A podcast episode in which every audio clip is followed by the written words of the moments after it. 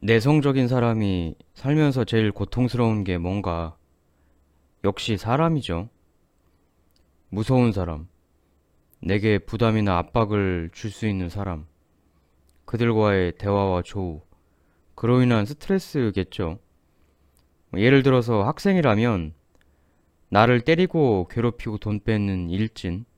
혹은 사회인이라면 나를 강하게 압박하고 괴롭히는 직장 상사나 선배, 아니면 갑과 을의 입장에서 내 생사 여탈권을 쥔 갑이라던가, 그 외 각자 유독 상대하기가 껄끄럽고 무서운 사람이 있을 겁니다. 내성적인 분들이 특히 이런 껄끄럽고 무서운 사람들과의 여러 가지 커뮤니케이션이나 갈등들을 처리하다가 큰 스트레스를 받으시는 경우가 많죠. 내성적인 분들의 특징 중에 하나가 그 자기 자신의 실수를 잘 용납하지 못하는 뭔가 잘못을 했을 때 자책을 심하게 하시는 경우가 많거든요.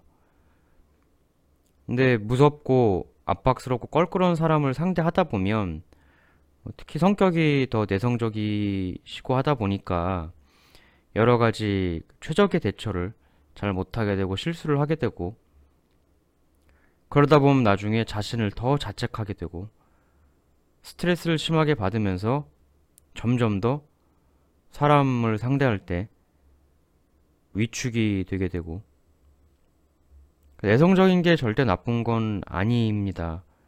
그렇지만 이와 같은 과정들을 실수를 저지르고 그 실수에 대해서 자기를 더 자책하게 되고 스트레스를 너무 받게 돼서 다음에 사람을 대할 때 더 위축되게 되고 이런 사이클이 반복이 되다 보면 그게 하나의 대인 공포증 같은 현상으로 자리매김을 하기도 하죠. 이걸 극복하려면 우선 대인 공포증은 사실은 상대방을 두려워하는 게 아니라 오히려 반대로 나 자신을 두려워하는 것이라는 그 본질을 좀 알 필요가 있겠습니다. 전설적인 바둑기사 이창호 구단은 한때 바둑 둘 때 싸움을 좀 피하는 경향이 있었는데요. 이에 대해서 왜 싸움 바둑을 피하느냐 라고 물어보니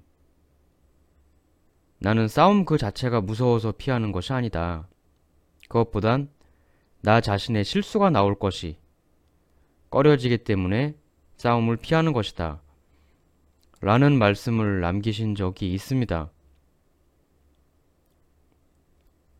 대인 공포증이라는 것이 뭐 상대방 그 자체를 무서워하는 것일 수도 있지만 다른 한편으로는 상대방과의 여러 그 갈등적이고 첨예한 대화 속에서 그 당황하고 실수하고 못난 짓을 저지르게 되는 자신을 두려워하는 것일 때가 많습니다. 상대방을 두려워하는 게 아니라 그 본질은 사실 과오를 저지를 자신을 걱정하고 두려워하는 거죠. 그냥 막연하게 자신감을 가져라.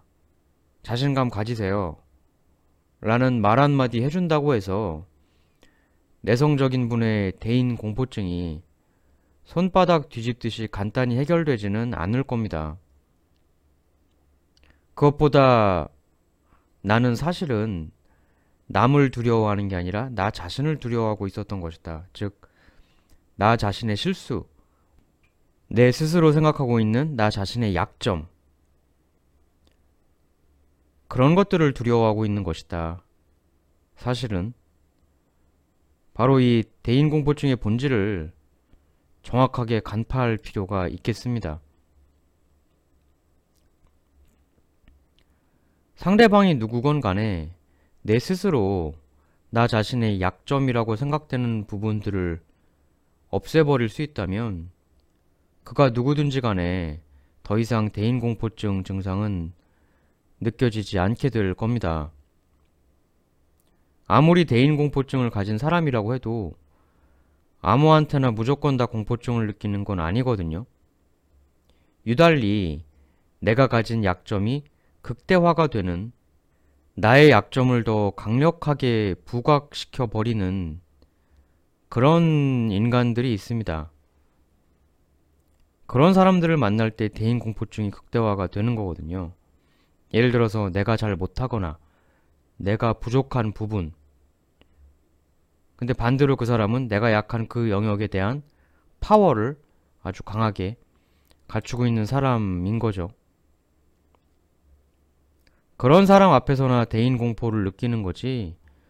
그냥 아무 사람한테나 무조건 공포를 느끼는 건 아닙니다, 보통. 그럼 해결책은 내 자신의 약점을 제거하거나 고치는 건데, 근데 수십 년간 가져왔던 그 잘 고쳐지지 않는 약점을 하루아침에 바꾸는 게 쉽지가 않죠. 그럼 어떻게 해야 되나? 우리나라에서는 뭐 전혀 주목한 사람이 거의 없었지만, 옆 나라 일본에서 그 2015년에 대히트했던 테마 중에 하나가 바로 럭비거든요. 럭비 월드컵에서 체구가 작은 아시아 국가인 일본이 세계 최정상팀 중 하나였던 남아공을 격파한 게 아주 센세이션을 일본에서 일으켰었습니다. 축구로 치면 한국 대표팀이 월드컵 본선에서 스페인이나 아르헨티나 같은 전통의 강호를 이긴 것 정도 쯤 되는 것 같은데요. 이 이변을 이끌어낸 일본의 히딩크라고 할 수 있는 사람이 호주 출신의 감독인 에디 존스라는 분이거든요. 이분이 일본 선수들에 대해서 하신 이야기가 하나 있습니다. 일본 선수들은 상대 팀에 대한 존경이 지나치다.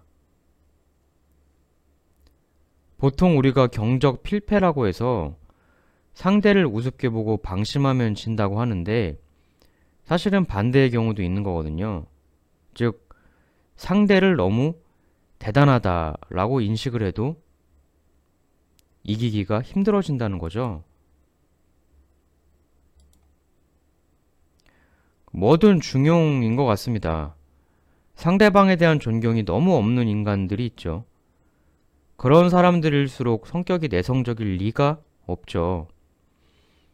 그런 사람들은 타인에 대한 존경심을 좀 가져야 하겠지만, 우리 내성적인 사람들의 경우는 맞닥뜨리는 상대방에 대한 지나친 존경심, 그러니까 상대방이 가지고 있는 파워, 능력, 성취, 권한, 지위 이런 것들을 지나치게 과대평가하는 습관이 있거든요.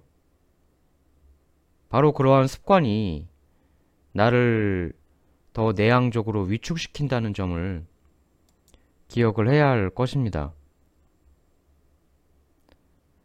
우리는 왜 내성적인 인간이 되었나? 이 에디 존스라는 감독이 오기 전에 일본 럭비팀은 강호들에게 계속 지기만 했죠.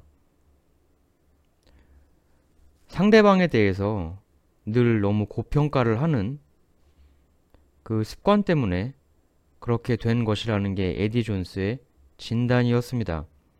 보통 내성적인 사람들이 연애도 잘 못한다고 하잖아요. 근데 그 원인에 대해서 그냥 수줍음이 많아서라든가 소심해서 뭐 이런 두루뭉술한 말로 진단을 하는데 그보단 이런 점이 있는 것 같아요. 뭐 예를 들면 내가 좋아하는 그 사람이 조건이나 외모가 뛰어나다는 말이죠. 그렇게 되면 우리 내성적인 사람들의 경우는 그가 가지고 있는 능력이나 가치를 너무 과대평가하는 습관이 있다는 거죠.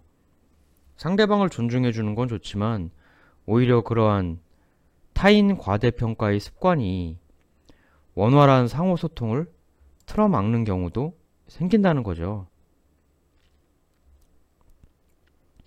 노력해서 성공한 사람을 존중해야 하는 건 맞지만 또 지나쳐서는 안 된다고 생각이 됩니다. 몇 조 원의 재산을 가진 성공한 사업가나 사업 실패해서 노숙하는 사람이나 다 같은 인간이다.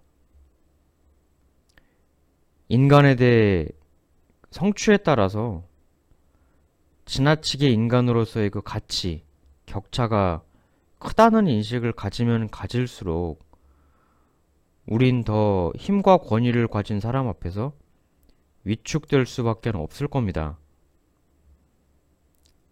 아무리 성공한 사람이든 뭐 대단한 능력이나 외모를 지닌 사람이든 그 사람이나 나나 어차피 같은 유인원이고 똑같이 늙고 죽고 나면 땅에 거름이 되거나 바다에 뿌려지는 거는 매한 가지인 거죠.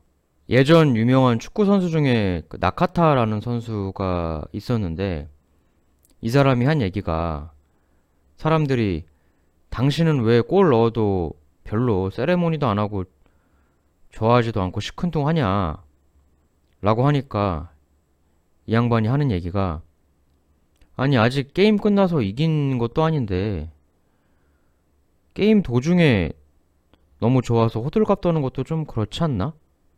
뭐 이런 식의 얘기를 한 게 있거든요. 우리의 지금 인생도 마찬가지죠. 아직 우리네 인생의 승부가 결착이 난 것도 아닌데, 종료 휘슬이 불린 것도 아닌데, 부자였던 사람이 가난해지고, 가난했던 사람이 부자가 되고, 뭐 예를 들면, 승부가 끝날 때까지 아직 결과는 모르는 건데, 승부가 끝나기도 전에 미리부터 위축될 필요가 없는 거죠. 상대방에 대한 지나친 존경이 패배를 부른다. 에디 존스의 이야기를 우리 내성적인 사람들은 잘 새겨볼 필요가 있겠습니다. 일본 럭비팀이 아시아인의 신체적 열세를 다른 방법으로 극복해서 세계 랭킹 3위의 강팀을 이긴 것처럼 우리 내성적인 사람들도 완벽하진 않지만 또 다른 돌파구 전략을 충분히 만들어낼 수 있을 겁니다. 유튜브에는 동영상으로도 올려놨거든요. 댓글에 어, 동영상으로도 볼 수 있는 주소를 올려놓을 테니까 거기서도 한번 어, 봐주시면 감사할 것 같고요. 뭐 들어주시는 분이 한 분이라도 있다면 어, 계속 올려나가 보도록 하겠습니다.